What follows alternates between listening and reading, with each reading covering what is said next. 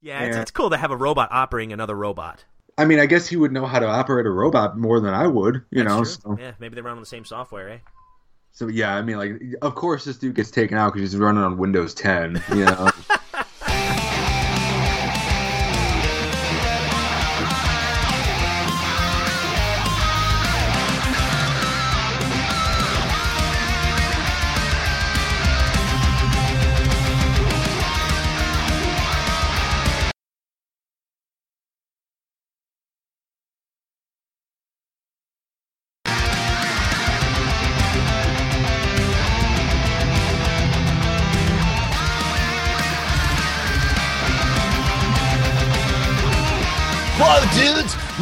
Michelangelo here, you know, the master of the whirling pizzas. And you, my friend, are listening to Turtle Flakes, a bodacious bowl of Ninja Turtles goodness.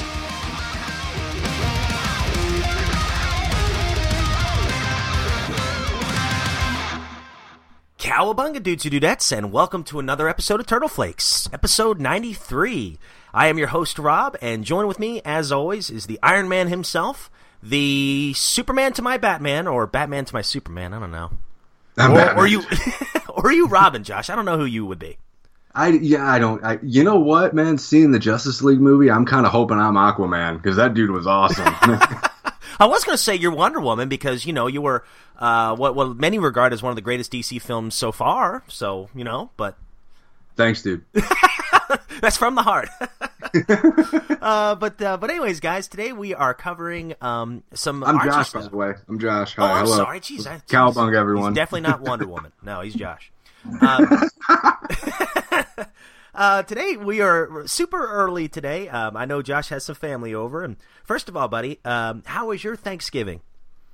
Uh, Thanksgiving was great. You know, I was surprised I didn't eat as much as I thought I was going to, as I had wanted to, Mm-hmm. Or at least I didn't feel like I did. But we did. Um, we did. A, we did a pasta Thanksgiving today, or today. But we did a pasta Thanksgiving, so we had just giant lasagnas, and my wife made homemade macaroni and cheese. She actually Ah. made pasta and everything, and you know, it was pretty good. Uh, my mom, my mom and dad were visiting. They're actually leaving today, so I got to. Uh, my mom got to uh, bake some pies, so she Ah. made some potato pies, which I haven't had since I was like, I don't know, probably twenty or something like that, and it was just, oh god, it was great. Oh man, And then my brother and my brother in law, one of my brother in laws came over and kind of ruined the day. And it was just like, okay, leave, and you know, whatever. oh, see that that's a story for another day, isn't it? I was told I can't talk about those. Um, anyway. But no, Thanksgiving was good. Thanksgiving was really good. It was. I was. I was glad to uh, have Thanksgiving with my parents. yeah. I haven't had Thanksgiving dinner with my mom and dad in about I think like six years. Wow. You know, it's been a while. because they live so far away. Yeah, and just you know, usually, you know, because I mean the weather the weather's crappy this time Yeah. of year. Sure. It's like this is the, this is the kind of this is the kind of winter where like it's cold and snowing, but the ground hasn't frozen. So as soon as it hits the ground, it turns into water and just gets everything all mushy and full of slush and stuff. Wow. Have you already gotten some snow? Oh yeah, yeah. We've had snow. It's melted and come back a couple of times over. But uh, so my parents came last sat last Sunday, and they're leaving today. On today's the the twenty fifth. It's Saturday, so they're leaving uh, today. This morning, we actually got to get going at around ten to take them to the airport so they can head back to Chicago. And um, yeah, it was good seeing them. I haven't had a holiday with them since I don't even think Grayson was born yet. Wow. No kidding. Yeah, Yeah, so it's it's been a while since I've had a holiday with them, so it was nice. Well, that's good, man. That's good. I, I um, we went to North Carolina. We got to see some family, and uh, I ate a lot. I, I think every family's got at least one where they just stay at the table the entire time and just keep eating. Oh eating. yeah, yeah. I'm that guy. I was actually watching. Um, I was picking my pieces of turkey before they were even done cooked. I'm like, oh, can I call that piece right there? that one's fine. Well, no, that one's fine. No, that, no, that's it. That's Yeah, but my my father in law he was outside um, deep frying a turkey, and I saw that turkey leg, and of course the skin was getting like this this crisp brown color to it. I said, "Oh, can I have the turkey leg?" And he's like, "Yeah, it's all yours." So, uh, Hey Rob, what side of the turkey do you want? Uh, What piece of the turkey do you want? Uh, the right side. I'm just eating the skin, so you know. Don't yeah, worry. that's true. That's true. Wow, the skin on that turkey, like oh. Anyways, uh, If but I uh, could real quickly, man, the best part of Thanksgiving dinner is after the turkey's done and you got the serving platter that the turkey was on. You get your you get your bread roll and you sop up the oil oh yeah, yeah. on and you eat it. Oh god, it's See- like the nastiest looking thing that tastes. I was gonna say we're either making people hungry or making people sick at this point. well, it, it's a horrifying looking thing, but it tastes amazing. I know, So- I know, it's crazy. But anyways, yeah, five pounds, at least five pounds later. Um, I had a great Thanksgiving. It was great to see some family, and uh, you know, it was great to have Jim Lawson on the previous episode. You know, for our I know, show. yeah, man. I I never think because when Jim Lawson got off the phone, we all just kind of got off the phone real quick. But I never got to say thank you for that, man. That was that was ugh, I, I was I've been thinking about it like all week. It's like I got to talk to Jim Lawson, and you know I look at it like this. I, I'm a huge fan of Kevin Eastman and Peter Laird. I'm so thankful for what they've done, and you know to put it this way, Kevin Eastman and Peter Laird built a car. They built Yeah. an amazing car. Jim Lawson gave it gasoline. You know, Yeah. that's that's really what he contributed. Is he contributed just like pretty much the identity of Ninja Turtles that we know. That's You know, a it's- cool analogy. I, you know, and I agree with that. And uh, Yeah. man, I, I I'm so tickled you got to come on finally because there was a we were having some technical difficulties before the show. We were Oh, running yeah. into the same problem we were running into the first time we tried to get him on, like six months ago. Oh, back Uh, in January. Yeah. Tried- Oh, wow. At the Oh, beginning of the year. Sure enough. And uh, this time we finally got to have everybody on. It was great to have you and Thaddeus on. And uh, um, I did ramble a lot on that. And I, like I always say, I edit myself out 90% of the time. You know, the only thing I edit out from Josh are the occasional swears. But you've been really good lately. It surprised me, man. Like Jim Lawson was the one that was swearing, not me. It's Yeah, like, I I'm- cowabunted him in the blooper reel. but uh, but anyways, guys, um, today we're covering two issues of the Archie comic uh, since we're doing our Ninja Pizza episode. Um, they're not even in order. uh, we totally botched this. Uh, you know, we, we didn't get to talk a whole lot throughout the week, so there's a little bit of a miscommunication here. But you know, it's great. You get two comics for the price of one, I think. Um, Yep. But they're like Josh said, they're not even in order. Um, Yeah, so- nobody nobody cares about Wingnut. Nobody cares. we just skipped right over his issue. Yeah. Um, so Josh is going to be talking about issue number seven, which I'm excited. I kind of flipped through it. I read it a long, long time ago, so I vaguely remember it. So it'll be Yep. exciting to kind of reopen that. And then I'm going to be talking about issue number nine with um, the chameleons. So some some cool stuff there. Uh, let me go ahead and get the links out of the way first. And uh, we did get a little bit of feedback. We'll jump into here in a second. So. Um, if you want to send us an email, our email address is turtleflakespodcast at gmail.com. Uh, we are on Twitter at turtleflakes, all one word. Thank you very much for the feedback we've gotten on Twitter, uh, by the way. Thank you all for listening. Thank you for the very positive things you said about the Jim Lawson interview. I'm so, so glad you got to listen to that. And we do have a Facebook group page. It is facebook.com slash groups slash turtleflakes. We do have a hotline, and we, we did get a call this week. I'm excited to announce that. Our number is 865 309 4875. And you can always call us about anything Ninja Turtles you want. It could be a random question, feedback on the last episode. Maybe you're just excited about your latest turtle pickup and you want to talk about it. Send us a message. Let, let us know what you think, and we'll, we'll air it on the show. We're happy to do that. We love, I love hearing from the listeners, man. Just just putting a voice to the emails that we get or, or the Yeah. feedback we get on Facebook or wherever. But um, yeah, I think that's my favorite type of feedback is, is the, the calls. Hmm. Um, I I know this is probably selfish to do this, but I wanted to promote a comic I'm working on. Um, it's called Hose Heads. It's it's a kind of an inside joke that my buddy Landon and I we started it a while ago, about a year ago, I'd say, and we had our friend Ken illustrate it. And it's basically Glenn and I. We write the scripts and stuff. It's it's basically just like if Landon and I owned our own comic store, or, or not comic store, arcade, what wacky adventures that that we would have and, and stuff like that. You know, something we've always dreamed about is having our own arcade, but Yeah. at least we can have it in comic form now. Um, but anyways, uh, I'm trying to write at least one issue and have it drawn, you know, roughly about once a month. And there's a lot of like supernatural stuff in it. There's a lot of funny homages to some of our favorite films like Clerks. There's some references to some classic video games and and um, things like that. So I'm going to try to start a blog page wor- with it. But uh, we do have a Facebook page. Just search up Hoseheads on Facebook if you ever want to check it out. That would be great. We just it's a free web comic. It's just something I do for fun. And I'm working on a more serious project right now, so it's nice to do this really laid back and lighthearted comic um, as a little uh, palate cleanser to kind of cheer me up. Yeah, it's good, So- to, have, it's good to have a buffer. Yeah. Absolutely, absolutely. It's totally dorky and it's totally Rob Luther and Landon Long. So uh, be awesome. Classic, classic Rob Luther. Yeah. so I should probably shouldn't have mentioned that. Maybe I should just say Landon was in it. um, but yeah, speaking of writing, buddy, I, I figure we got to talk about your blog, man, because you are a writing machine, my friend.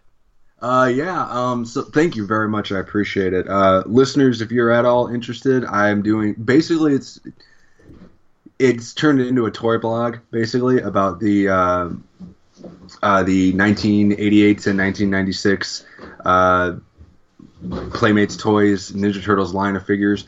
Um, so there's a lot going on over here in the next room, so I'm trying to talk over it. I'm sorry. Oh, I can't hear a thing, Um, man. You're good. okay, good, good, good, good. Uh, so my blog is uh, called the turtletracksblog.wordpress.com. Uh, that's where you can find uh, uh, pretty much everything I've written. I've written a couple movie reviews too, but mostly it's going to be about it's toy reviews slash retrospectives. Um, I just recently posted yesterday my retrospective piece on Usagi Yojimbo and Space Usagi. Um, so, and I was really excited to write those too because I had no up until a couple of months ago, I had no idea that Space Usagi was his own character. I didn't. I thought. I remember when I was a kid holding the Space Usagi figure, thinking it was just a variant of Usagi Yojimbo. Oh yeah. And you know, it's cool to find out that those are uh, two completely separate characters, and Space Usagi actually has a really kind of sad history as to why nothing ever came of it Oh, I Because- didn't know that. Yeah, like there was original. The whole reason there was a Space Usagi figure was not only was there a comic by Stan Sakai, but there was supposed to be an animated series, and there was actually a Oh proof. yeah. There was actually a proof of concept trailer that's on YouTube. You can watch it, and I linked it in my uh, review. Uh, there's a proof of concept trailer for it that just never went forward because of uh, you remember the cartoon Bucky O'Hare Oh yeah. That was supposed to be a huge hit and it wasn't. People invested all kinds of money into it because, you know, if you think about it, if you remember, there was a comic book back in the 80s that inspired everything, that started everything. Then there was the Bucky O'Hare cartoon, the toys, the video game, clothes, Mhm. all kinds of. I mean, you remember the 90s? There was, if it was a popular cartoon or if it was supposed to be a popular cartoon, they had merchandise for everything with this, with a certain property Oh yes. They were prepping Bucky O'Hare to be like the next Ninja Turtles, and nobody watched it. Nobody bought the figures. Nobody played the games. I mean, yeah, it's popular seeming now because nostalgia is a huge selling point nowadays. Mhm. But Bucky O'Hare bombed big time, and that's why Space Usagi didn't happen. Wow. What about that? So it wasn't Yep. even its fault.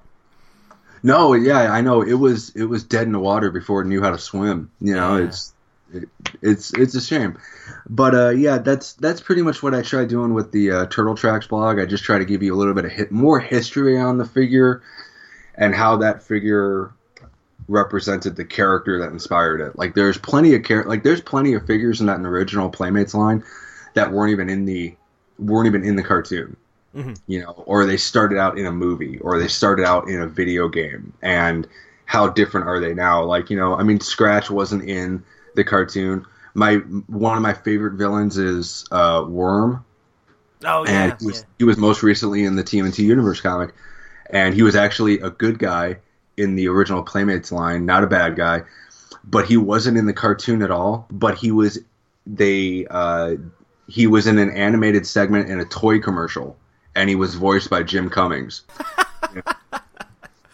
you know, so it, I'm gonna have to see that.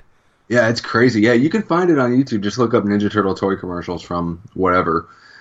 And yeah, and it's and it's really a shoddily drawn animation of Worm. It looks bad. you know, like it looks so bad that I could have done it. You know, and I can't draw it all. You know, but yeah, that's that's pretty much what I try doing with that. So, Yeah, good stuff, man. I've read uh, several reviews. I've read the Casey Jones one. Um, I've not gotten to read the Yojimbo one yet, but yeah, listeners, we'll, we'll provide a link in the show notes for it. It's a really cool, in-depth blog, and like Josh said, it, it covers more the history of the toys, but it also covers you know the sculpts of the toys. I mean, it's it's everything. It's everything, and I've really really enjoyed these. And of course, it's all free. You know, just just check it out. We're we're just fans that love talking about this stuff and writing about this stuff. So. Um, Yeah. It doesn't end with the show. So if you want more of our nerdiness, there's plenty of it. Um, we did get some feedback this week, but before I talk about that, I just wanted to tell a couple of our friends in the Ninja Turtle community. I just wanted to talk about their shows real quick. Um, I've been listening to Turtle Power Podcast, and they had just interviewed the creators of the brand new uh, TMNT arcade machine by Raw Thrills. Um, it's a really good interview, and it really makes me want to get this arcade machine, but ah, I'll just have to dream for a couple more years. But uh, Yeah. yeah, go check it out. Uh, just search up Turtle Power Podcast. It's the latest interview. It just came out about, I'd say, close to a week ago now, as we're recording this. And then I just found out this, actually, thanks to Turtle Power Podcast. By the way, I want to publicly thank them too for always having nice things to say about our show. You know, I, I feel the same way about their show. So, uh, really appreciate their show. Anyways, they were talking about a new podcast that just came out a little earlier this year called TMNT Minute. And what's cool about this show, I just started listening this week, is they actually break down the original film minute by minute. So, like, they'll do one minute of the film, and then they'll talk about it for 15 to 20 minutes. And that they, they release their episodes daily, just about it. Um, I think they started in July, and it's a really good show. There's four people that, that talk about it. Um, and it's really funny and it's really in depth, uh, obviously. Um, so I'm really enjoying it. So, you know, welcome to the community and thank you so much for, for the premise of your show. We love it. Wow. Yeah, that's Cool idea. oh, yeah. Whatever works for you, man. That's not. That's. Wish I'm we thought of to- that. I'm gonna have to listen to that show because that just that just mystifies me. It's like because there's you said of the original film Yeah, the, the original 1990 film. Because there's about ten minutes of that movie where you're actually kind of staring at the back of somebody's head. You know, it's just or like a blank space is like you. There's like three episodes right there. You're gonna talk Yeah, about they that. can make it work. yeah, okay. They're that good. yeah, yeah, everybody's got their strengths, man. You go for it. So- absolutely, absolutely. Yeah, I'm really enjoying it so far. not to trample on your show before I've listened to it. I promise I'll listen to it. I'm sorry. No, no you're good, Jack. I just our subscriber base is just like dwindling now. So Uh, and um, also, I wanted to plug uh, my good friend Anthony's show, uh, Turtle, Totally Tubular Turtle Tuesday. Um, and he just recently started reviewing the Ghostbusters Leonardo figures. Um, so, or the Ghostbusters Leonardo figure, I should say. That was the most recent one I saw, and it was great, as always, very in depth, family friendly reviews. And he also had a question for us this week, so um, we'll play that here in a minute as far as feedback goes, on Twitter we got a lot of feedback this week. Um, but I, you know, I'll go through it real briefly. Uh, a friend of ours from the show, um, Paul Clark, he said he really enjoyed the Jim Lawson interview and uh, asked us if we would t- like to talk about the UK censorship of the Teenage Mutant Hero Turtles during the '90s or during the Yeah. '80s. But yeah, we, we've talked about it in the past, and would love to talk about a lot more of it in the future because there's still a lot I don't know. I still can't find a definitive reason as to why they did that. Yeah, besides some of the some of the weaponry, I do know that. Yeah. I yeah, they like they they edited out all the nunchuck stuff. Yeah, And, yeah. you know that's why Michelangelo was like throwing nets all the time. You know. just- uh, okay, fine. And like it, it was such a big influence. I remember reading that it was such a big influence. The censorship thing is that by like the last three seasons, it was really rare to see Michelangelo even pull out his nunchucks. Yeah, yeah. Yeah, and mean, so- you know, and meanwhile, Leonardo had two swords, katanas. so- Yeah, I know. I know. Yeah, and he's like cutting down doors and slicing stuff in half. Never people or anything, but he's just he's doing some damage. You know. Oh yeah, no, yeah, yeah. It's it's crazy how it works, and I wonder if there was some more censorship, you know, with um, some of the merchandise that that was out, some of the toys. I wonder if he came in with different accessories, Michelangelo. Um, so th- I definitely have to sink our teeth into more of that. So Paul, stay tuned, man. We will definitely look into that. That that's fascinating to me too. And If um, uh, if there's any listeners in the UK area, please get into contact with us. We'll have you on yeah. the show because I think you'd be able to explain it better than we could. yes, you were there. I'm not saying I'm not saying I don't want to do research. I do like research, but if I just feel like I would sound like an even dumber American than I already sound like. So if you if you want to be on Turtle Flakes and live the dream with us, you know, just let us know. Live the dream. I love how you said that. One together again for the first time. You know, that's, that's what we do here. Uh, that's great. Well, speaking of um, feedback t- from Twitter, we also got some feedback from a guy named Alex. Um, he had some very kind things to say about the Jim Lawson interview as well. Just really appreciated um, um, Jim coming on, and he said he lo- he really enjoyed our Michelle Ivy interview and would love to have her. If, Yeah. if- he, he was wondering if we would ever have her again, and the, the answer to that question is absolutely. We, we'd have any of our guests over again Yeah. if they would choose, if they'd actually want to come back.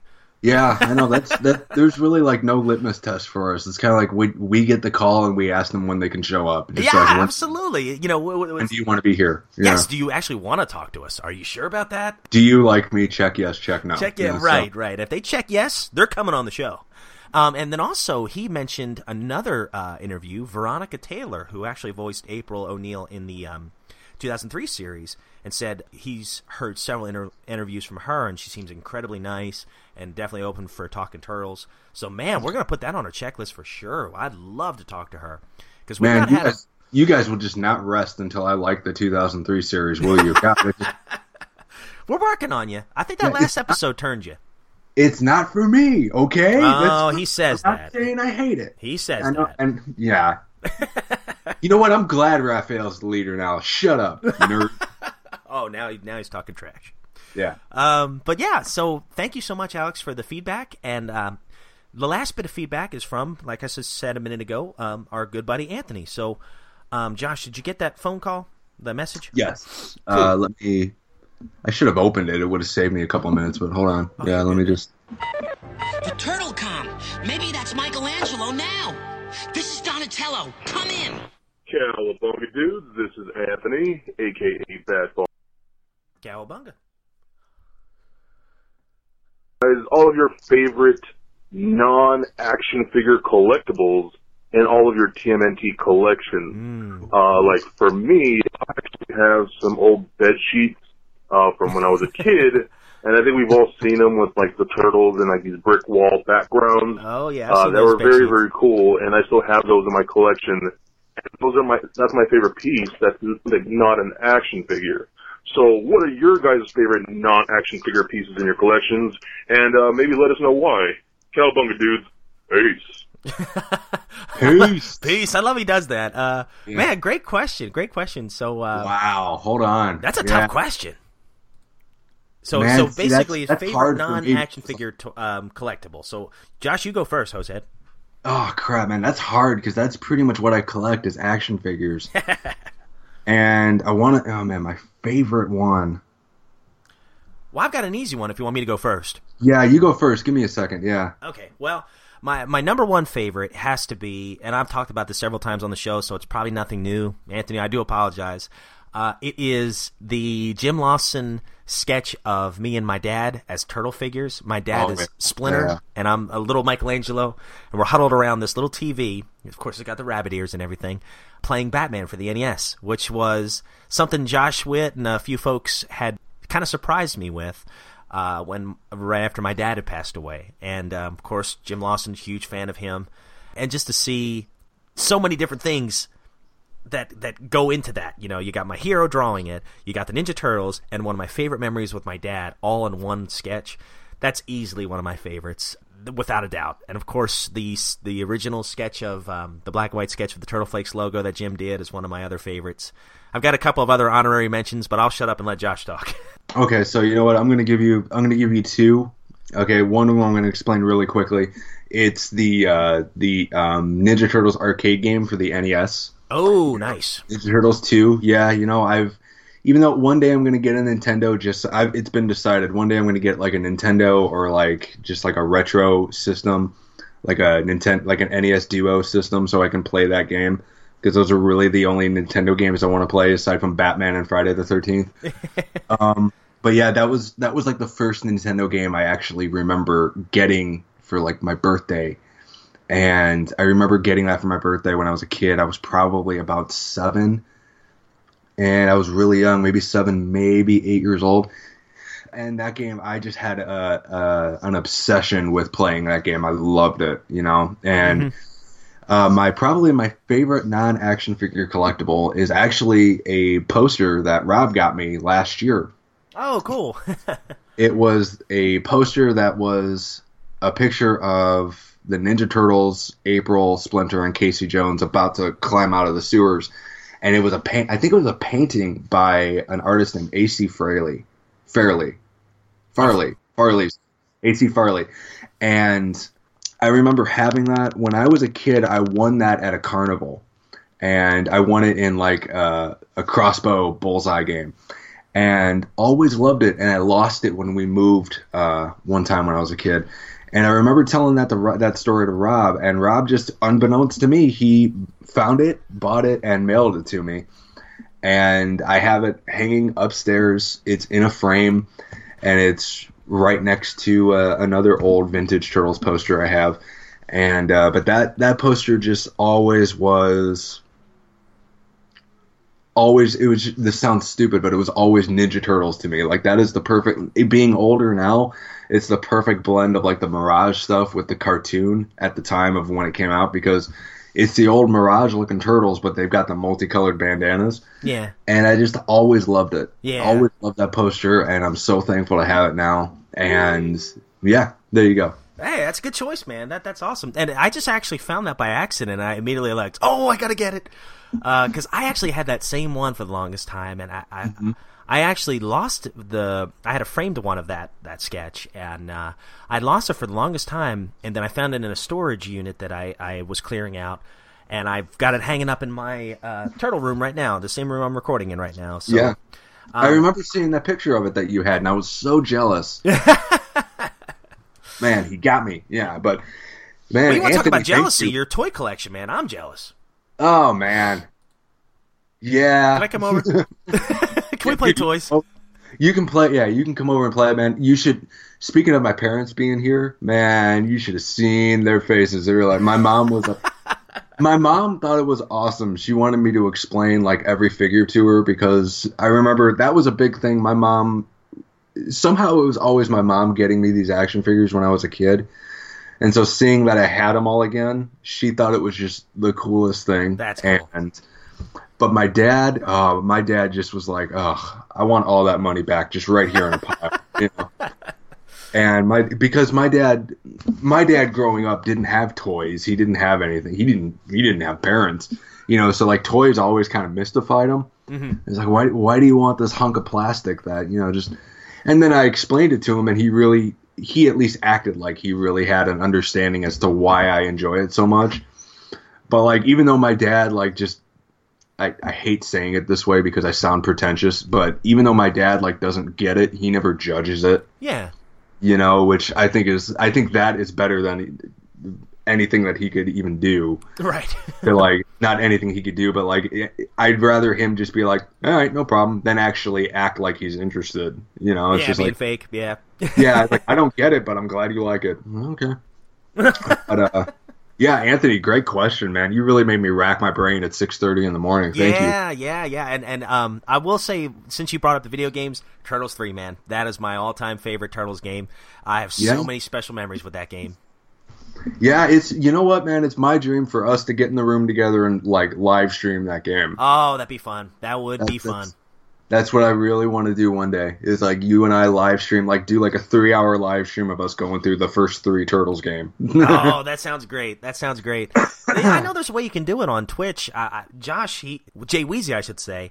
He he's a you know tech guru and stuff. I know he knows how to do it. Uh, maybe one of these days we can all three stream it. It'd be awesome. And you know, speaking of that, that actually reminds me. I found an old video of me at Josh's house, Jay Weezy's house, and we were playing Turtles in Time together. So one of these days, I'm going to try to find a way to either maybe put that on the podcast stream or maybe put it on our group page. That was a lot of fun. So it's always fun uh, playing Turtles with with uh, you hoser. So we we got to d- make that happen again, or I guess for you and me at the, for the first time. So yeah, but yeah, Anthony, thank you so much for the for the call, man. Thank you for the great question, and thank you for all the reviews you've been doing, man. Some really good stuff. I always enjoy Yeah, watching those. show. Yeah.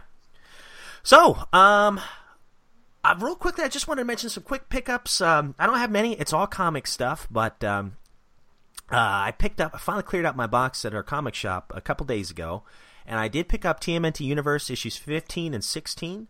Um, I did pick up the IDW series um, issues 75 through 77 and TMNT Ghostbusters issues 1 through 4.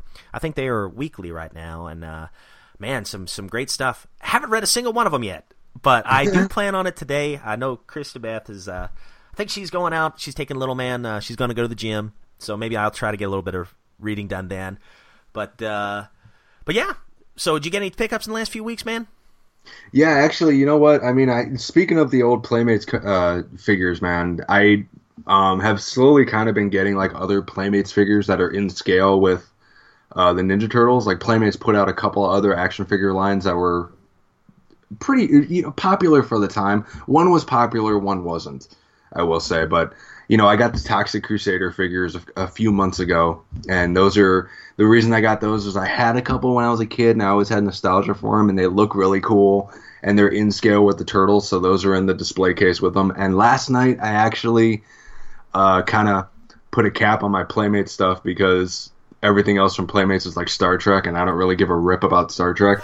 but like, but like the last line. No disrespect to Star Trek fans. Yeah, whatever. but uh, except for the Borg, man, the Borg are awesome. But anyway, um, uh, so like a line of figures that Playmates Toys put out back in 1990, 1990, um, and kind of 91. I'll explain it. But they put out a line of figures for the Dick Tracy movie that Warren Beatty was in in 1990. And um, did you ever see these figures? I actually have seen the figures, but it, seeing that picture today really took me back. I had forgotten they even existed, but they look yeah. familiar. Yeah, you know, and they I got like a big lot. I've got a lot of almost every figure, and really, I didn't want the Dick Tracy figure or the Sam Catchem figure. I didn't. They they came with it. That was just kind of like a bonus. I wanted all the bad guy figures, um, because they looked cool. I like Playmate's style of uh, action figure in the early '90s, where they had like the four to the three and a half to five inch scale with the seven points of articulation. That's just like pure action figure nostalgia for me like articulation's not really uh, a selling point for me. It's really the sculpt, and I love the the sculpt the sculpt work that Playmates put into their figures. Um, but I got like every almost every figure in the line for I think it was like I, I worked it out and it's like four bucks a figure, and nice. I, I, I think I spent I think for all of them it was like fifty five bucks. So it was it's pretty cheap on eBay, but you know, and you've got like you know, big boy Caprice. You've got flat top, prune face, uh, shoulders. You know, all these weird villains, and I wanted to have them in the display case so I could like give the turtles more some more human villains because there aren't many human bad guys for them to take on. And you know, seeing you know, that's kind of like you know, like it seems like old. Those seem like villains that would appear in like the Mirage stuff. Oh yeah, it just looks cool. Um, so those are going in the display case probably later today. But uh, there's also a figure called the Blank, and remember in that movie there was that one bad guy with no face. Oh yeah. That's actually like the. I think I did some research on it. It's a real. It's like a five hundred dollar figure if you what? can find it. Yeah, and the reason for it is because it is the. From what I understand, it is the rarest mass produced uh, figure ever. Wow. Because um, you know, you remember spoilers for Dick Tracy here, but the blank was actually a character called Breathless Mahoney, who was Madonna in the movie. She, you know, she, she had the mask taken off of her, and that blank figure had the uh, the no face mask. You could take it off, and you would see Madonna under there, basically. Huh. And uh, Playmates thought that that would spoil the movie, so they waited until the year after the movie came out and they would re- they released the blank figure a year after the year initial toy run came out. The thing of it was the toy run wasn't popular, which is why you can get figures now for like four bucks a figure if you want. I mean, carded you can get them for like eight or nine bucks, but like the figure line wasn't popular enough to like really just th- you know they didn't know what to do with this one figure, so they only released it in Canada in Sears catalogs Wow, no kidding. Yeah, so it is. From what I understand, it, it's no joke. It is the rarest mass-produced toy ever. And you said you had the loose figure of it? No, I don't. No. Oh, okay. No, like loose, that's like six hundred, like four to five hundred bucks. Wow. Yeah. What about that? Yeah. So uh, there's, and I don't care about that figure, you know. So that, you know, I mean, like, and plus, I mean, there's just no listings for them. There were so few of them sold for it because nobody knew how to find them because they weren't released in this country. That you know, there's just there's none out there, Yeah, yeah. and people that have them know what they have and are going to hold on to them, which I don't blame them for.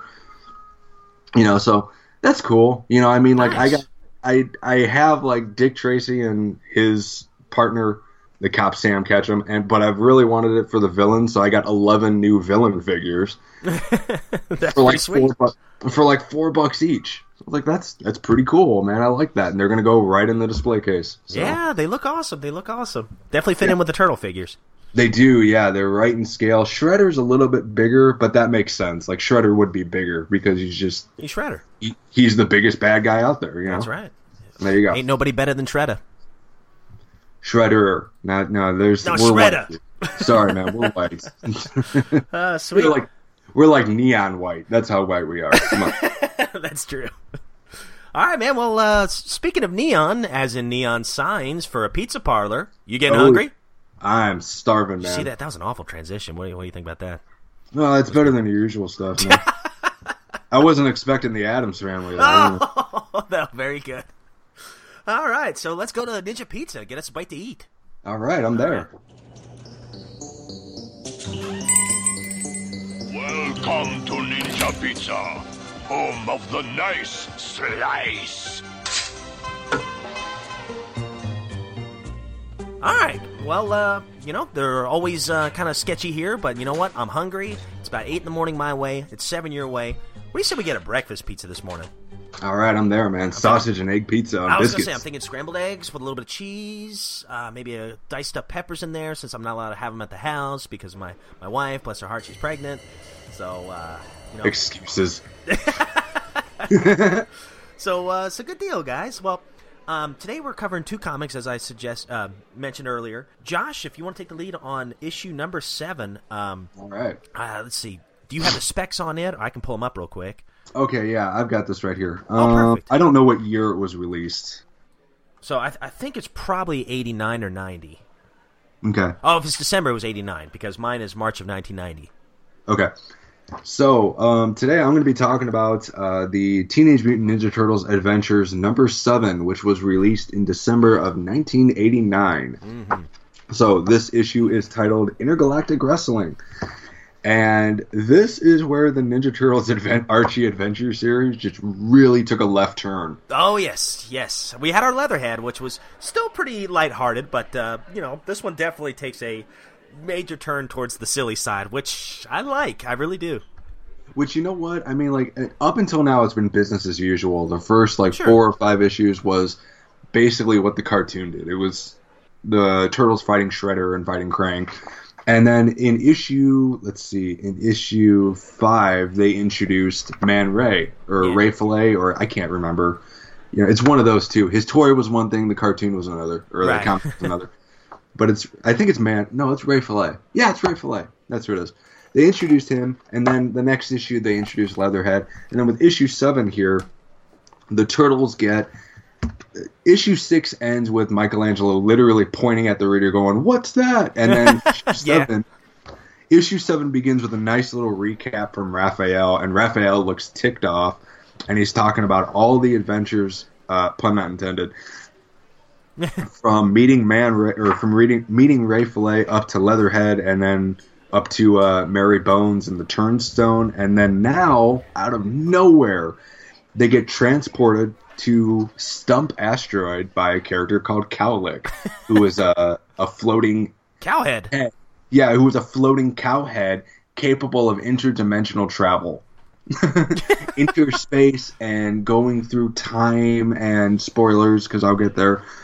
But they end up on Stump Asteroid in front of, let's see, uh, by an anthropomorphic tree called Stump and his financial partner Sling. See, before Groot, there was Stump. Yeah, there was Stump. Yeah, well, actually, before Stump, there was Groot, but Oh, okay, okay, I got you. Yeah, Groot's like super. I'm not going in there. I'm not going there. Uh, let's see here. You know, before everybody knew Guardians of the Galaxy was a thing, there was Stump. Um, so you have Stump and his financial problem, uh, S- financial partner Sling, and they're basically money men. They run the whole asteroid and they run the intergalactic wrestling, and they transported the turtles uh, to stump asteroid so they could compete against a possible new champion in their intergalactic intergalactic wrestling. And if you, I immediately because my brain is stupid, I immediately thought of this old '80s sci-fi movie called Arena. Oh, Have you ever seen it. No. No, okay, it's. I can't remember if it was good or if it was ridiculous, and I'm remembering it as good. But it's basically, it's basically alien boxing, and this one human ends up boxing a bunch of aliens and there's never been a human that's ever challenged the the alien boxers before, and this is the first time that an alien, that a human has has the has the stones to go up against these alien threats. And this is really what this is like, in my opinion. You know, the turtles ha- ha- are forced into intergalactic wrestling. So you know they're told like if you want to go home, you got to fight, and they're like, fine. Well, hey, And- Josh, let, let me ask you something. Have, have you gotten to this? Um, I'm looking at one page right now. It's Mm-hmm. like a whole page spread of the turtles in a ring, and you see Dark Leo. He's like, "All right," but above them, there's all these cool looking aliens. They're really neat looking.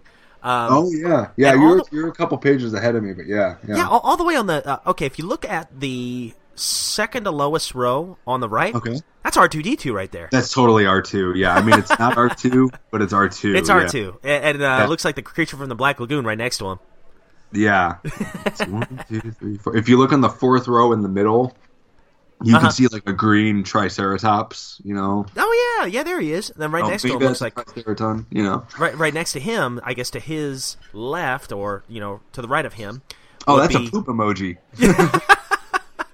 I was gonna say it looks like the Krang body, uh, or the Krang head body, or from the body, and it's got Bebop's glasses on him. So there you go. Yeah.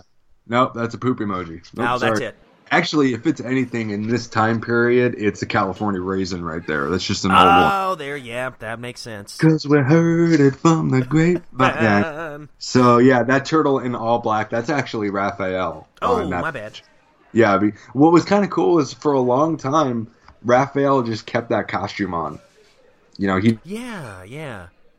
because he liked it, and I remember I got into this series after this issue when I was a kid. I think I got into this series like in, around issue ten or eleven, and I had no idea why Raphael was just in a black ninja suit. You know, and they Yeah. never explain it. He's just he's got this suit on, and then eventually he takes it. He uh, goes back to not wearing it and stuff like that. But all of the Ninja Turtles have these wrestling outfits on. Like Leonardo's got uh, an armored mask and armored plates on his shoulders, and he's got a big yin yang on his chest. Uh, Donatello has this. Donatello, I think this is supposed to be like a, a Hulk Hogan reference. That was he's the same thing. yeah, he's got like a yellow T-shirt on, like the the uh, like the like he's uh, he's got a a, tank, a yellow tank top on with an orange mask on. But see, it's so hard to tell because you would think that would either be Michelangelo or Raph there.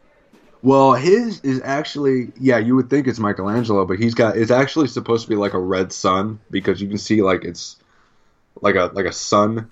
kind Oh, of okay. Looks like like it looks like a flag for like. and I'm sorry if this is mean, but it looks like a flag for like someplace in China. you know, just, that's just that's what it looks like. I'm sorry. That's what it Oh, sure, sure. you know, and then Michelangelo has a red mask, pretty much like the kind of mask he wore in the Next Mutation TV series. Mhm.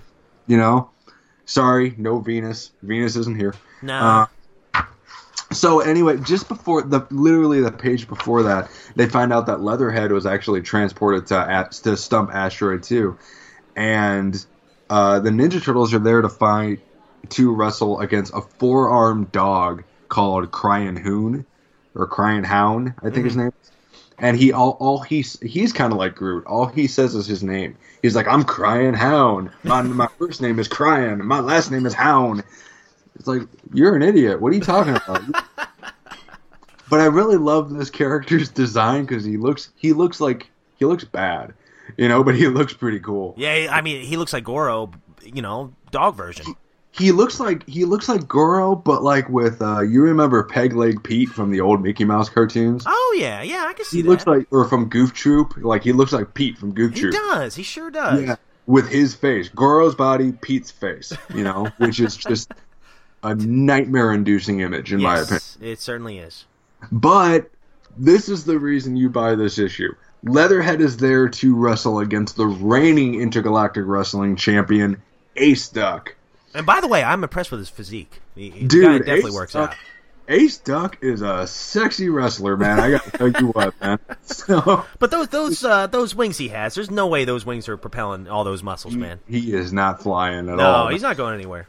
And I kind of, I kind of got shades of like, you remember Lex Luger? From, uh, yes, I could see that. yeah, the the narcissist. Yes, he needs his mirror. Because yeah, he needs the mirror, but he's just sitting there posing and just like he's not even wrestling. He's just like talking about how beautiful he is, Oh yeah. you know. And I have to, I have to say, this is not the Ace Duck that I wanted to see. You know, Sure. especially this much of him. He's basically in a G string, but he's kind of like a Chippendales dancer. Yeah, yeah, I can see what you're saying. Yeah, it's, it's pretty revealing. You know, but um, and by the way, somebody told me that Ace Duck is showing up in the IDW comics. I haven't read those issues yet. Yes, yes, he's in. Um, he's a pilot in oh the The Trial of Krang, or yes, the, yes, that's it, that's it. He pilots one of the um, neutrinos. Oh, I could be getting that wrong.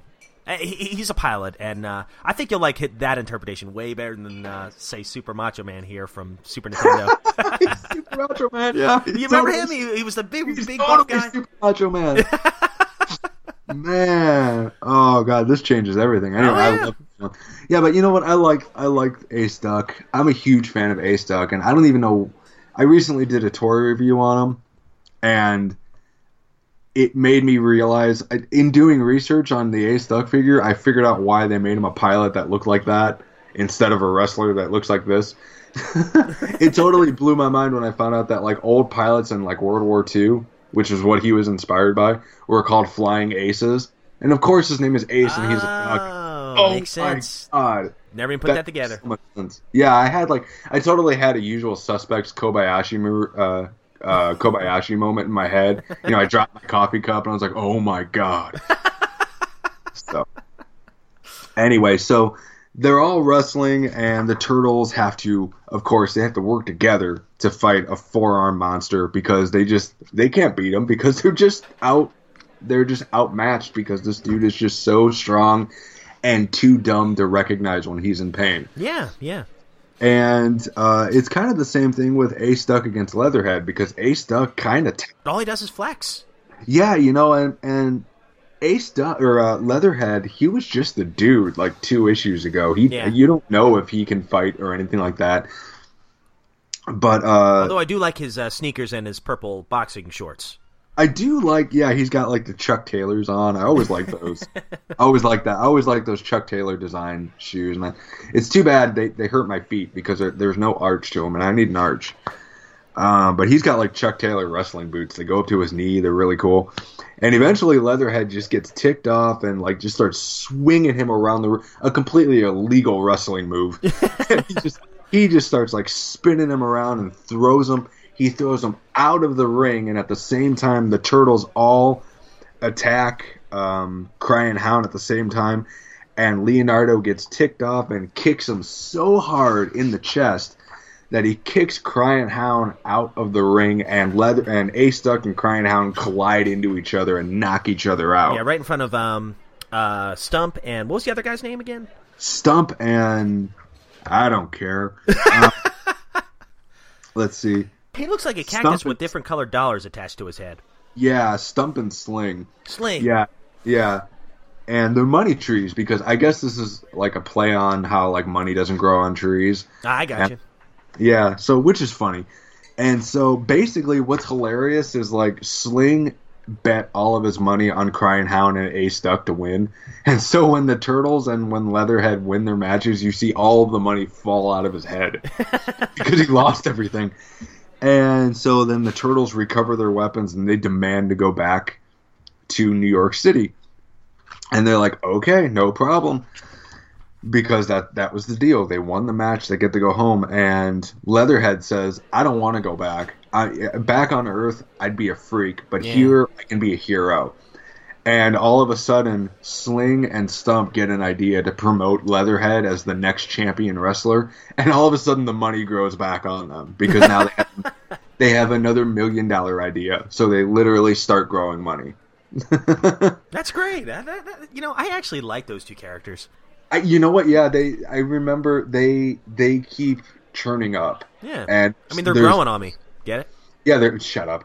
yeah, but there's more like pay per view type characters coming. Yeah, so they get more like correspondence characters, Yeah. which is cool.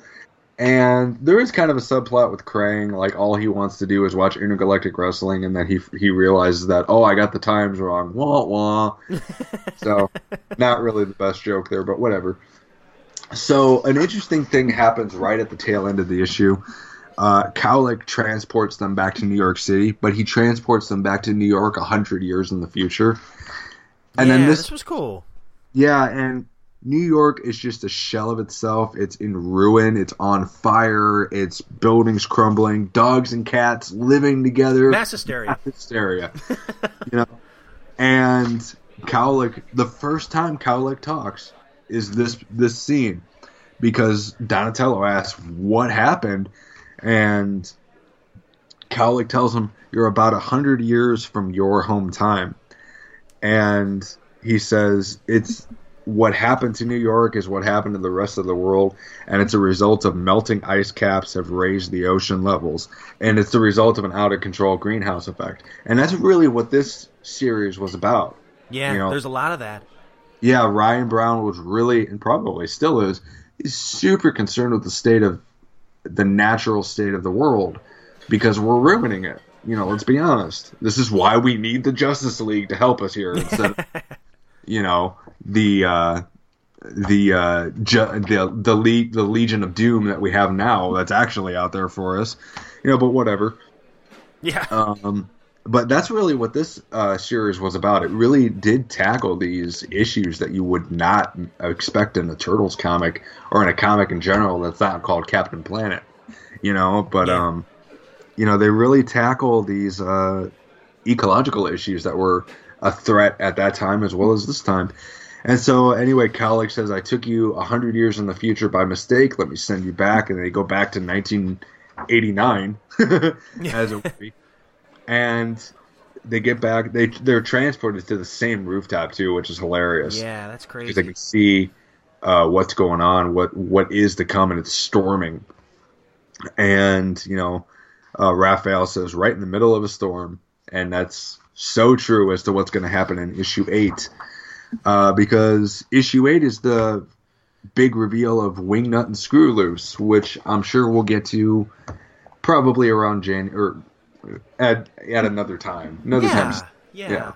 And guys, you know, I do apologize for the mix up there, um, but we'll definitely we'll definitely come back to issue eight because there's there's a lot I want to talk about there, and also, um, you know, I, I really like the fact that they start bringing these The Mighty Mutanimals. Yeah, yeah, and the ecological issues that that have uh, arisen and stuff, and you know, I think that's a certain charm to the Ninja Turtles too, because we saw that in the PSAs in the in the cartoon as well, you know, and I think Archie does it quite a bit more, you know, with They take it oh, seriously. right awareness of the ozone layers, you know, global warming, things like real real issues here that this comic didn't need to talk about, but it did, and I think that actually adds to the charm of it. That's something you don't Yeah. see every day in comics.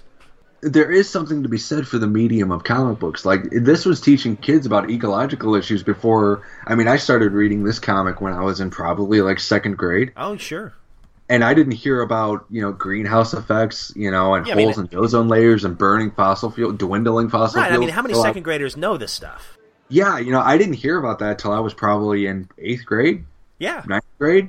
You know, like ten years later. Right. know? So what a what a great what a great medium to kind of spread that awareness. I mean, I actually really like that. maybe not ten years later, but like you know, six, seven years later. You know, it was a while before I started hearing about stuff like that. You know, before I started hearing about adult problems. Yeah. you know and it should be it should be mentioned that you know this this series really just they didn't care about the fact that it was Ninja Turtles. It was like we're going to tell serious stories, like actually serious stories, not just you know gang warfare and blood and guts and whatever. Yeah. You know, it's it's it's pretty cool. Yeah, I mean, you got this crazy random story, you know, with all these random characters. Which, by the way, I would have loved to have seen all of these characters as action figures. Um, and I'm sure Ryan Brown and uh, uh, Sure. Steve Steve Murphy, Dean Clarrain. I'm sure Mm-hmm. they would have loved to have seen these characters too. Um, At least the turtles, like they're they're wrestling, they're intergalactic wrestling. yeah, true, Man, I true. Yeah, Oh man, they pro- they would have sold. I don't understand, but uh, yeah. Um. Anyways, uh, you, you got this crazy random story, but then you've got that kind of one brief moment of uh, seriousness. And what's interesting to me is that the turtles don't necessarily do anything about it. Almost like it's leaving it up to the reader to, hey, this could be our future. You do something about it. Well, yeah, and well, you know, I mean, like at that point, what can they do? And Yeah. you find out la- much later on in the series when, like, the future, uh, not future wars, but future tense. That's what it's called. Yeah, when the turtles from twenty years later meet Yeah. up with the uh, the current turtles, and like they're all older and everything, and they're dealing with these harsh times, and it's it's really cool. And like Mary Bones in issue six even tells them that, like the final battle, like you'll win, but it's it's not going to be an easy win for you. So it's it's it's really kind of foreshadowing what's to come with this series, or what was to come for this series. So. Oh, big time. So, what would you give this particular issue out of 1 to 10, man? And, you know, I'd give this I, just for the sheer randomness of it, man. I would, and uh, feel like I shouldn't score this one just because it's so random. But I'm going to give this one like a seven. You know, it's really good. It's Yeah. a solid issue. It's funny. It perfectly encapsulates just the randomness of uh, it, it. It encapsulates the fact that you can literally do anything with Ninja Turtles and, Oh, and yeah. it work. You know, it, it will work. Like it is. This is like everybody thinks like the super gritty, grim, violent Ninja Turtles, which they never really were, in my opinion. Yeah. But like this is the opposite end of the spectrum. This is just like Technicolor, fun, re- intergalactic wrestling. Come on, on an asteroid. I know, and I have to say, man, if I could get a large poster of this cover, I love this cover, and I'm. Oh yeah. It, I mean, it's it's got everything. First of all, I'm a big wrestling fan. It's it's Yep. kooky, it's crazy. I like the the different designs of the turtles, and of course, I really am a sucker for Ken Mitchroney's artwork. I love his artwork in the series, probably my favorite. And you Yep. know me, I love Jim Lawson, but I think out of all of them, I think the cartoony style that they were going for, Ken just nails to a T. Yeah, Um, this is this is my favorite Turtles artwork. Oh, ever. it's great! It's great. Yeah, it's like this Mattia Santaluco and then Jim Loss or uh, the Kevin Eastman Peter Laird era. Yeah, yeah. And it, what's cool is um, Eastman, or I'm sorry, I don't know if Eastman is much, but I know Peter Laird did a lot of the um, covers for the Archie comics too. As a matter of fact, the one I'm going to talk about here in a minute, Laird helped with that. yeah, but you also, can tell. Yeah, yeah, you can tell. You certainly can. And also, just for the record, uh, this, so this came out in December of 1989. Steve Murphy wrote it, and Ryan Brown wrote it, and it was penciled, of course, by Jim Lawson. You can kind of tell here. And it was colored by Barry Grossman, and the editor was Scott Fulop. This one was called Intergalactic Wrestling, so that was that was a really cool issue. I actually thoroughly enjoyed this, and I'll have to go back and reread it again. You know, especially now that uh, we've discussed it further. So that's good stuff. And as a bonus, if you don't mind, real quickly, as a bonus, if you get the IDW collected editions, which is what I get, you get a nice co- you get nice cover works by uh, Jim Lawson. Oh, cool, cool. I've yeah, so that. it so it's really cool seeing Jim Lawson's version of this version of Leatherhead, you know, on the cover. So yeah, yeah. really neat. And Wingnut and Man Ray and you know uh, Crying Hound. It's really cool seeing his versions of those. It's, Yeah, it's yeah. really nice what if kind of a thing. I'll, I'll tell you what. Um, I'd, I'd be curious to know how many variants they did for each Archie Archie cover. I'd love to know that. Um, I wonder if there, that's Uh, yeah, like, like, back in the day, I doubt they did any. Yeah, maybe maybe so. Yeah, I don't I don't know. Um, I wonder if there's anything like that on the Technodrome forums uh, about that. But I always love uh, kind of the old school variants. But uh, but yeah, I'd give this one a solid eight. I thought this was a lot of fun. Really really random. I of course there's it's a little strange that all of a sudden they're in the middle of space, you know, that quickly because of that that cow head. But uh, you know, it, it's uh, it was still a lighthearted issue, and yet it tackled some pretty serious stuff toward the very end. You know, real, real briefly, and I like that. A solid issue really, really sets a tone for the for the rest of the series. I think. So the one I wanted to talk about today is issue number nine, um, and this one here came out. Let me get my show notes up. Oh my god, I'm so sorry, but I was just flipping through this trade paperback I have Yeah. or this uh the collection here and like issue I think issue 10. Let me check this real yeah. Uh-huh.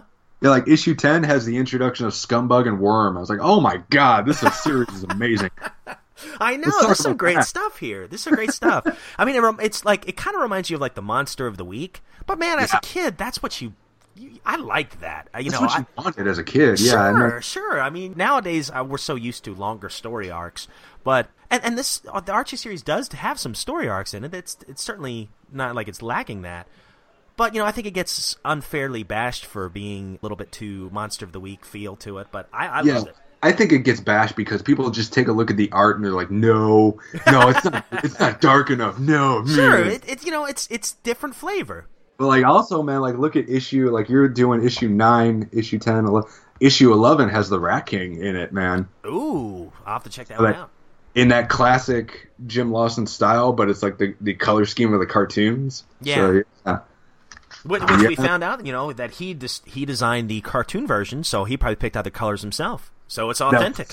That was so funny, man. When finding out that, oh man, it was like, yeah, remember when Rat King was playing that flute and controlling Splinter, and Jim Lawson was was like, like, "Oh, oh my god!"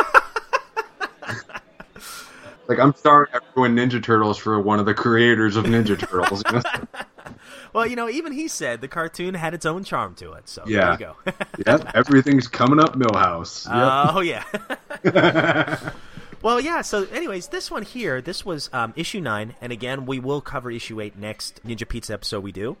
yeah. Uh, let me. We'll get there. Yeah, we will get there. I, I love talking about these Archie comics. I really have fun with these, but uh, I love the cover to this one too. Oh, me too. Chameleon. That's the same cover from Raphael, the, micro series. set, the one shot. Yeah, Yeah. with Casey Jones. Yeah, was that poster in the background on the the Casey Jones one? Because I recognize I- some of those. Um, of course, you got the Metallica symbol at the top. It looks like Oh, Anthrax was below it, and then I bet you that last one was Testament. You know, all '80s metal bands, and I'm sure Yeah. Kevin Eastman was a metalhead back in the day. Um, Yeah. probably still to this day. But uh, yeah, we get what I find is interesting about this one is Chameleon is wearing like this detective suit, you know, with the trench coat and the hat. Right. He's got the the gun and everything, but it's a little misleading because that never happens in this book. He never looks like that in this book. At least, at least I don't remember seeing that. And of course, I've got the old Archie comic, and in the back, it's this is great. This is a little fun fact. It's got a preview of Castlevania Adventure and Motocross Maniacs from Konami, and I'm thinking, man, these were two great Game Boy games. I had both of these games. Oh wow. Yeah, Motocross Maniacs was actually like a. It kind of reminds you of Excitebike. You could build your own tracks. Okay. Uh, but yeah, it was it was a really good Game Boy game. It was it was a lot of fun, and of course, I'm a huge fan of the Castlevania series and uh, love Yeah. the Adventure series. But anyways, this one was written by I think the same group of people. It was published in March of 1990, so a couple couple months after the last one. Plot was done by Steve Levine and Dean Clarrain, aka Steve Murphy. Um, it was written by Steve Murphy. It was penciled by Jim Lawson and inked and lettered by Gary Fields, colored by Barry Grossman, and edited by Scott Fulop. And the cover was done by Peter Laird and Ryan Brown. So I'll just jump right into it real quick. So this one starts out with the turtles all huddled around a TV, and it must be pretty loud because we got some interesting sound effects coming from it. And Splinter storms in and goes, "My sons, how long's it been since you patrolled the sewers?" And the TV's so loud that poor Raph and Michelangelo they don't even hear him.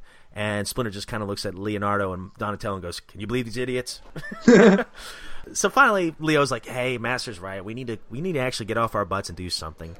And um, you know, they go and pick up all their weapons. And I love what Splinter says. I think he just wanted to get them out so he could watch the TV. yeah, Uh, probably. he goes, and don't forget to pick up plenty of cheese. I don't know why Splinter sounds like he's from New York, but uh, I don't you go. You're, you're the one doing that, man. I don't know. And uh, the, the turtles storm out, and that this is where we get uh, a little bit of exposition for our story here. So Splinter's watching Channel Six, and of course April's on TV. Uh, Splinter goes, and what is happening uh, in this world today? And then it cuts into Channel Six News, and it says officers have yet to arrive at an explanation for the vandalism leading to the destruction of over 1,000 skylights last evening. Elsewhere in the city today, a police manhunt is underway for a double agent believed to have stolen classified weapons plans from the top secret files of the United Nations. The double agent, known only by the codename of Chameleon, is believed to have gained access to the UN files by posing as a United States diplomat. So, you know, he's already got the chameleon kind of name to him, or reputation. Mm-hmm. Yeah. Chameleon was last seen escaping on foot in the vicinity of Times Square. It is not known if he is armed. It says the weapons are said to be of vital importance to the maintenance of world peace. Oh yeah, so Shredder, I guess he's watching the same broadcast here, and uh, he's like, "Ooh, I gotta find this guy and find out about these weapons." So he, of course, he orders Bebop and Rocksteady to do the dirty work for him. He says, "Go find that chameleon guy." And as a matter of fact, I want you to take some help with you. Um, it says, take along a foot soldier and a knucklehead and use them as backups should you run into any difficulty. And I'm wondering, was this the first appearance of the knucklehead that we know of? You know, with the looks like a spider almost with the Yeah. foot soldier. Started on? with boxing gloves on it. Um, yeah, it's great. I think this issue came out around the same time as the Casey Jones episode in season three, Yeah, okay. So this would be that one season three. featured the knucklehead in it. So it's probably around the same time. They say that um, I was reading a little bit on TMNT Entity, and um, he was saying that the action figure almost favors this Archie style than it did the uh, the cartoon, which I never, Yeah. I never really thought about that, but it certainly does. That's some that's a toy I always wanted and never had. I know, I man, I'm so terrified of spiders that I didn't want this thing. Like, nope, no, I'm good, man. No. Really? Yeah, yeah. This this one definitely looks more like the toy with the foot soldier on it and everything. Yeah. Oh, so that's it, cool. it, it probably was this one. Yeah. Yeah. So, So, anyways, uh, it, it- we get this cool uh, little splash page, you know, where we get the, our title and everything, and uh, the cover, and we we see Chameleon literally running away from the, the cops here. And I like how low that helicopter is. Looks like it's about to fly into a building. it's, just, it's this little helicopter with one dude in it. yeah, Just- yeah. And I like the. Uh, do you see the sign right next to it? It's Coca Cola. Coca Cola, man. Yeah, I'm still focusing on the on the uh, the helicopter. It's smaller than that cop car underneath. it. That's true, unless he's really, Like really that far cop away. next to the cop car is bigger than the helicopter above him. That's four feet above. Him.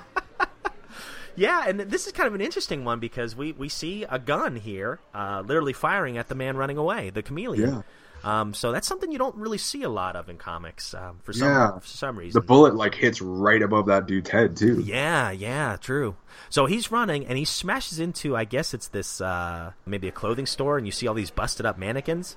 I, I hope that's what it is. Yeah. Yeah, yeah. and It never really does explain. He says, "Huh, I wonder what's going on with all these disembodied bodies here." Yeah. Um, and he, he Well, I uh, mean, how would he know? He he wouldn't care. He was just trying to get to an exit. Yeah. that's true. That's true.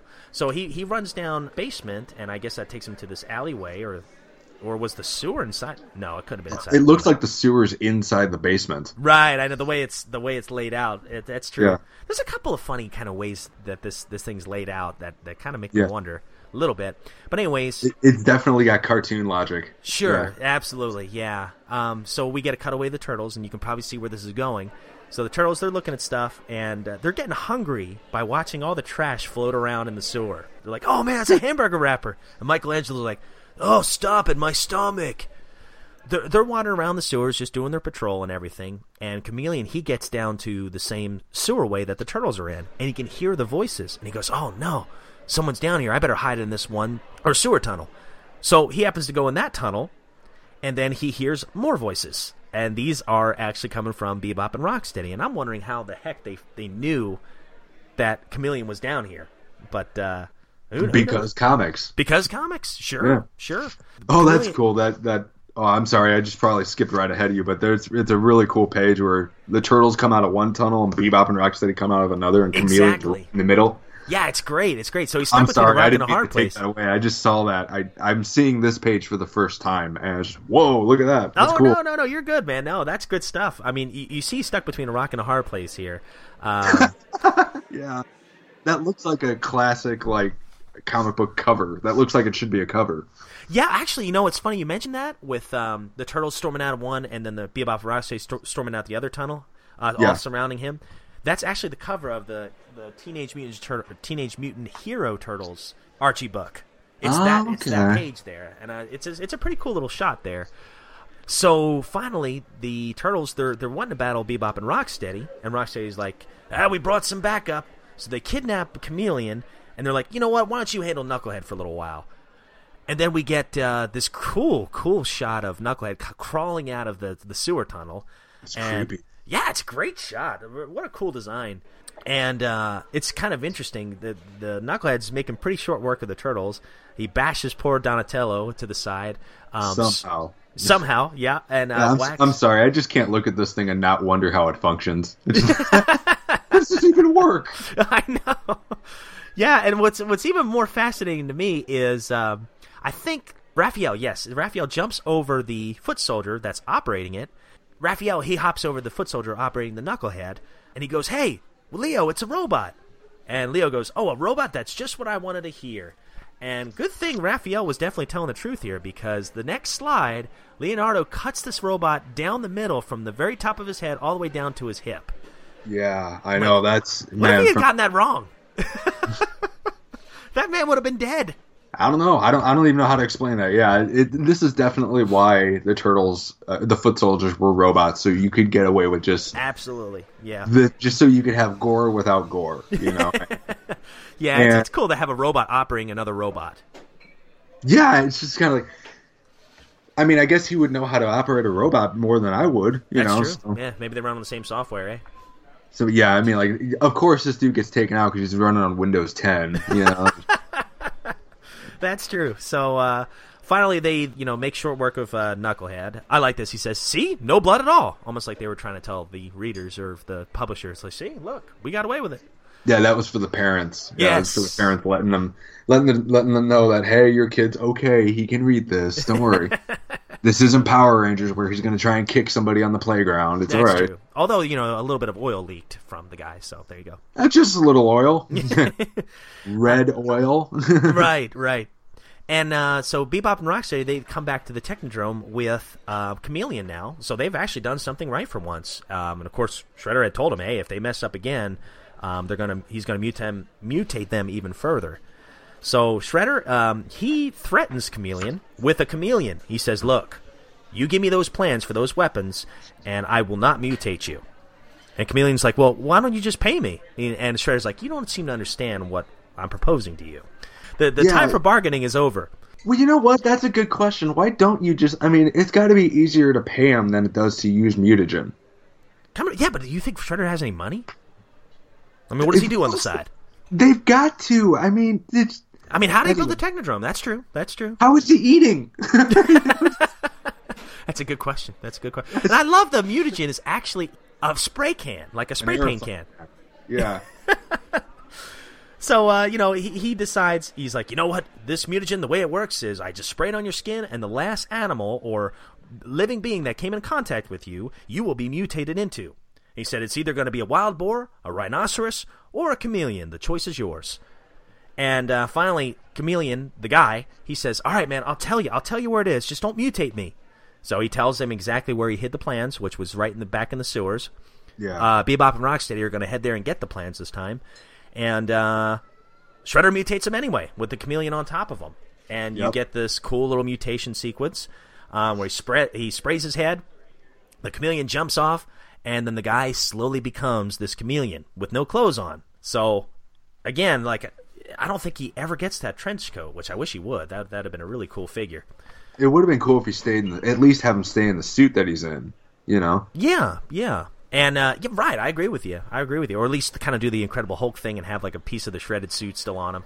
Yeah. Um, so, but I do like this scene a lot. So he he runs away, and he, I guess he actually has transmit uh, trans uh, mutated into an actual chameleon, a giant. yeah. chameleon. he's turn- not like he turns himself invisible. Like he looks. He does something a chameleon can't do and makes himself go clear. yeah, yeah, right. I love that. He he like turns into the poster and then the wall, and Shredder's like, "Oh, where'd he go?" Uh, so that that was actually one of my favorite scenes right there. But again, you know, if you look at the cover, he looks kind of half man, half mutant. Where you know here he looks like an entire chameleon here. So Right. Yeah. Um, let's see. So they kind of look. They kind of looked as hideous as they wanted you to when they wanted when they wanted them to. That's true. That is very true. Um, so we get a cutaway to the turtles trying to reprogram the Knucklehead, which Yeah. man, I really, really want this figure. This is one I always wanted as a kid, and and looking at it now, I want it even more. Yeah. Um, it's it just looks so cool to me. But uh, I still couldn't get it because of the whole spider thing. but it really doesn't look like one much. no, I know. Yeah, no, it's mostly just like when you see it at night. That's true. Yeah, that might freak you out. Yeah, Yeah, that especially would. I'm sorry. Like you wake up at two in the morning to go to the bathroom and you see this thing on the floor. oh God. or on top of the commode. That'd be funny. Yeah, and now I've gone to the bathroom. So Yeah, yeah. Um, and then uh, so we get the turtles. They're they're reprogramming the knucklehead, and uh, Raph's getting a little upset. He's like, "Don't you think we've hung around here long enough? Shouldn't we be heading after Bebop and Rocksteady?" Yeah. And uh, Leo's like, "Yeah, that's a good point." But then next cutaway is Bebop and Rocksteady firing on them, and uh, once again they don't get shot. But uh, pretty cool little action sequence here. The turtles they sc- scatter into this little sewer tunnel. I love what Bebop and Rocksteady they say here. This is like my favorite line in the whole comic book. So they made them scatter because they were shooting at him, and then uh, Bebop goes, "These guns are great, or these are Yeah. great guns." these, these two are idiots, man. yeah, I love it. Like I like this gun. It's shiny. Uh, so so they they blast them in there, and I love this scene here too because B uh, Rocksteady he ducks his head in the, the the tunnel, which is never probably a good idea. And then one of the turtles, I think it was Raph, throws a shuriken at him. yeah, And he hits him goes- in the nose. Right. He goes, uh, move it. The tortoise are throwing stars. so, so they hide behind the Got it. knucklehead. He's got like an M60, and he throws like a little piece of metal at him. He's He's like, running- run. they hide behind um, the knucklehead, and then it's a really, really cool. This is probably one of my favorite layouts of the comic. We get this overhead shot of Chameleon, who I guess was also making his way trying to get those plans before Bebop and Rocksteady did in the sewers. He's on the ceiling. He's watching this whole battle sequence take place. He's looking down on Bebop and Rocksteady hiding behind the knucklehead, blasting at the turtles. And we get this little kind of inner monologue here. It says, Looks like a standoff from up here. The turtle guys are throwing some shuriken from the safety of the, the tunnel darkness. Bebop and Rocksteady firing their ray guns from behind the legs of the knucklehead. Neither party capable of achieving an edge over the other. Speaking of which, I think they mentioned the word knucklehead at least five or six times. They I are gotta tell you, really. there's, there's a new toy coming, man. I was gonna say, yeah, they are really, really trying to sell this toy.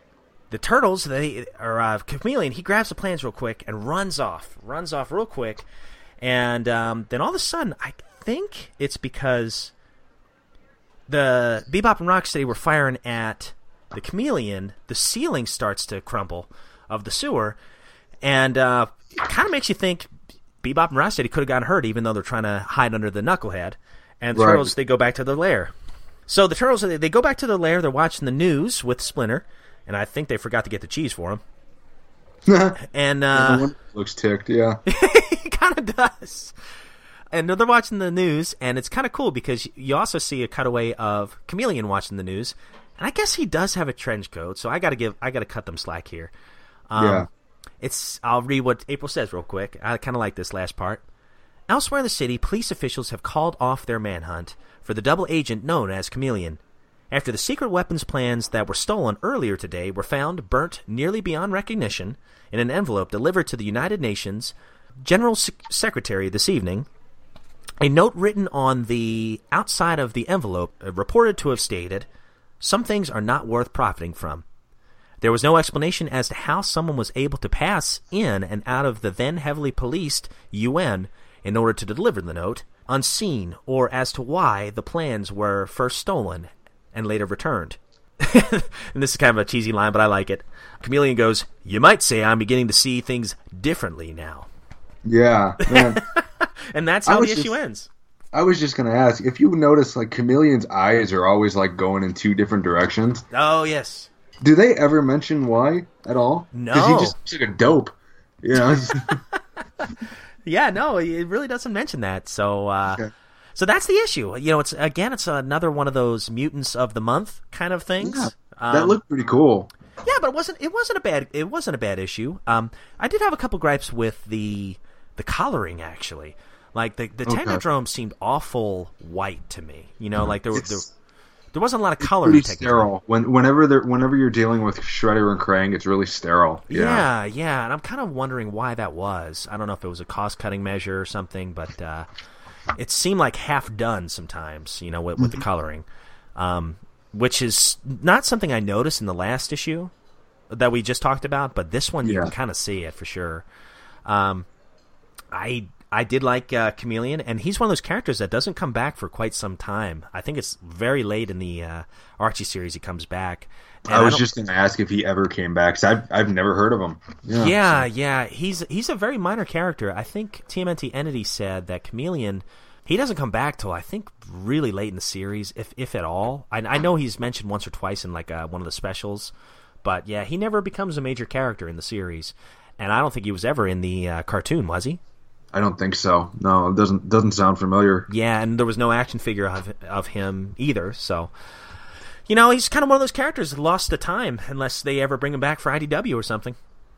Well, they kind of already. I mean, like they've already done this skill set with Mondo Gecko. Mondo Gecko, I was thinking the same Yeah. thing. Yeah, when he went into the bishop's lab. Yeah, which doesn't make sense because he's a gecko, not a commit. but whatever. But comics. Yeah, but because comics. Yes. So Yes.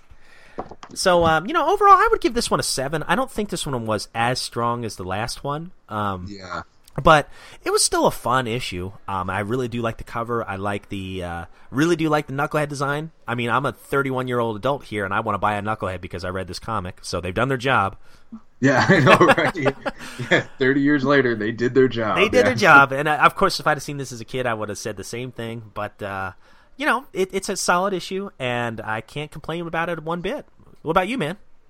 You know, from what I've noticed, you know, because I didn't, I didn't really read it. I didn't Yeah. read it at all, but I was following along with you. And you know what? I kind of, I kind of, it, it fall, it has one problem that a lot of, not everyone, but a lot of these issues from this series have is where they take a while to introduce the threat, and then when the threat's introduced, it's kind of done. Yeah, a couple pages true. afterwards. Yeah. It, there's really quick resolutions, but the resolutions are never bad.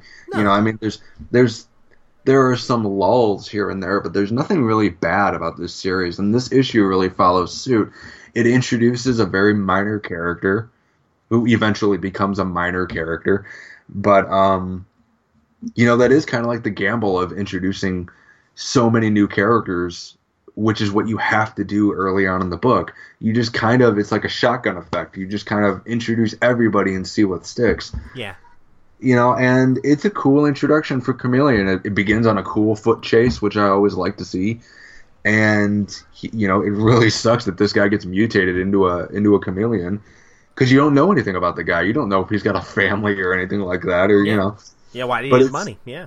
exactly. But it's it's cool. You know, I like it. I, I I'm not going to score it because I didn't read it. So Sure, But- sure. yeah, I've I I'm interested enough to read it now. Yeah, I like it. Some good stuff, man. There's some, you know, I think these were two pretty fun issues here, and uh, once again, they kind of set the tone for what Adventures was all about. Um, definitely a Yeah. kids' comic, but not too kiddie where an adult can enjoy it. So I, I've, I've enjoyed it. So, uh, so all right, Hosehead, do you want to go ahead and uh, tell our listeners what idea we have going on for the next? Well, I'll just say a few episodes.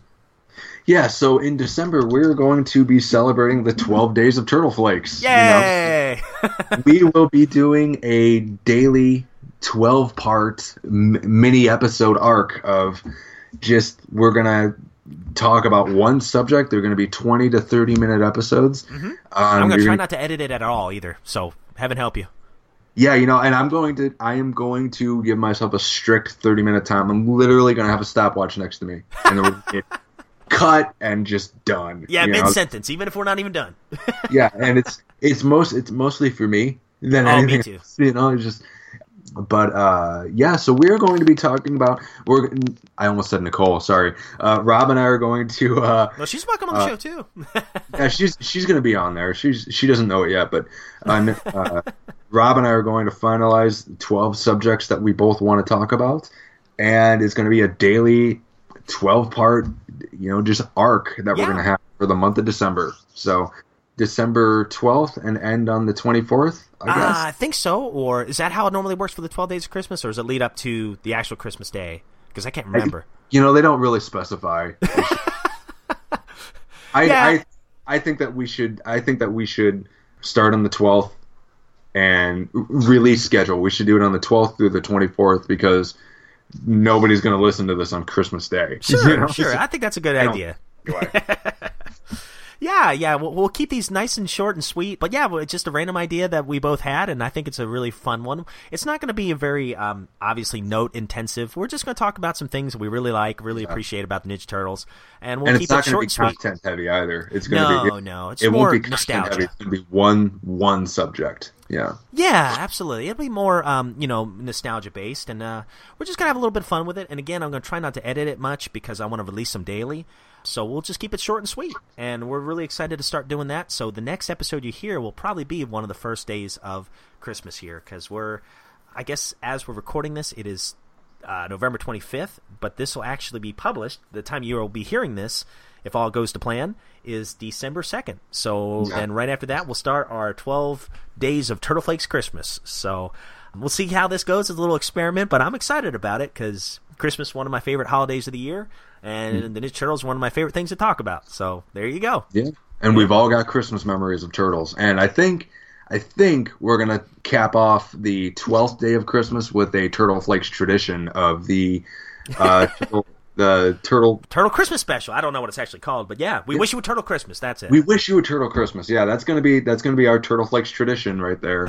You know, like for the third year in a row Yeah, for sorry. some reason. Yeah. but anyway, I digress.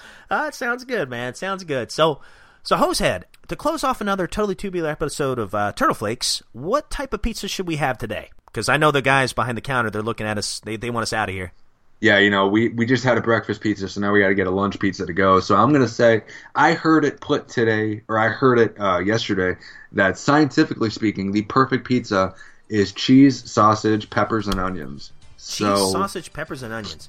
Yeah, so I know you're not big on onions, so we'll take those off. So it's just gonna be cheese, sausage, and green pepper today. Well, I'll tell you what. As a favor to you, I'll do the onions today. Yep, on half on half the pizza we'll have just a smattering of onions, of red onion, just a Just a smattering. smattering. Yeah. Yeah, Yeah, that's a technical term. I don't know, just a little jazz hands on the pizza. Uh, sounds good. Sounds good. Well, Cheese, cheese, sausage, pepper, and onion pizza. That sounds great, man. Well, well, all right, dude, dudettes, thanks for listening to another episode of Turtle Flakes, and we'll talk to you next week. But uh, here's to hoping you enjoy your cheese, sausage, pepper, and a smattering of uh, onions on half the pizza. Pizza, dudes. So, cowabunga, dudes. Cowbunga, everyone.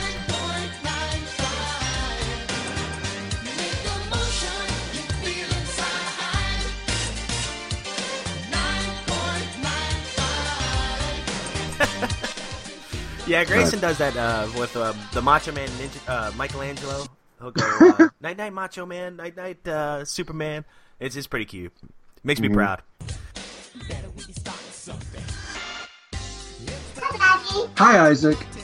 Oh, I'm in Vincent's room. Yeah. Yeah. oh, oh, what are you doing in there? Was that Isaac? That's Isaac. Oh, he's. He- Oh. Oh, he's not happy. oh, I know that. I know that. No, Grayson does Yeah. that to me all the time. Mm-hmm. And you know we have to say goodnight to him every day. I know, dude. We have to whenever we put Isaac down for a nap or put him in bed. Oh God, he's gonna be so loud. Can you still hear him? Oh, real, real faint. Oh God, just sounds like he's getting beaten just because of the way the way he's whining. We're not. Yeah, our wives are the one that really take care of everything. Uh, but yeah, every every night before we put him to bed, he's got to go say goodnight to the street sharks. No. I see the street sharks. Okay, night night street sharks. That's Like nobody cares more about street sharks than my son Vincent. Uh-huh. So, or my son Isaac, not Vincent, Isaac. Hi, Isaac. Hi, Daddy. Hey, Isaac. Yeah, that's Rob. Hey, buddy. How's it going? You want to sit on the pillow? Uh-huh. Oh God. Okay. That's awesome. He's gonna help us finish this up. He's gonna help us out a bit. Yeah. He's trying to tell us to speed up. Yeah, I know. Well, he wanted his Pez dispenser. He's sitting here playing with it. so- Oh, awesome, awesome. So, uh, Yeah, those are turtles. yeah, buddy. He's a turtle fan too. He likes Yeah, sharks and he is. turtles. No, there's no turtle van over here yet. Michelangelo. Yeah, that's a picture of Michelangelo. Yeah. Michelangelo. Yeah. Well, that's wow, Rob. he knows the names, doesn't he? Uh, Yeah. uh, Can you say hi to Rob? hello. Hey, buddy, how's it going? Fine. Good, good. I'm fine. I think this is the first time he's talked to you. That's awesome. Uh, Have you talked to Rob before? Uh-huh. Yeah, you did. Yeah. Hey, Isaac, do you like the Street Sharks? Huh? Do you like the Street Sharks? Mm-hmm. Yeah, you got you got to see the street sharks. Oh.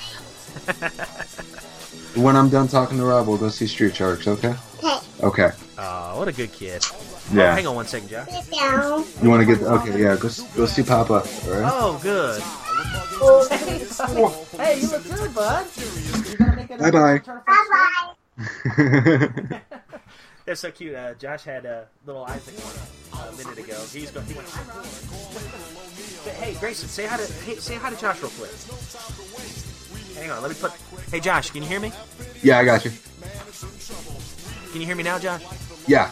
All right. Say hi to my buddy Josh. Say hi, Josh. Say hi. He's staring Hi. Say hi. Hi.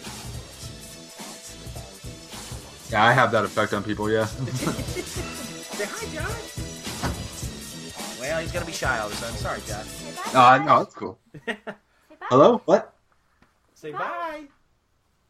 Y'all going? Y'all leaving for the um, GM? okay. Hey, Josh, I'm gonna say goodbye to them real quick, and then uh, we'll fa- we'll wrap this up in five minutes. I promise, buddy. Oh, is that Christabeth? Hi. Yeah, that was Christy Beth. Josh, I've hi. never. I didn't think she existed. I've never heard her. Hi. Oh, really? Yeah. Oh, that's funny. Well, she's been avoiding you, eh? She don't like you. Welcome to Ninja Pizza, home of the nice slice.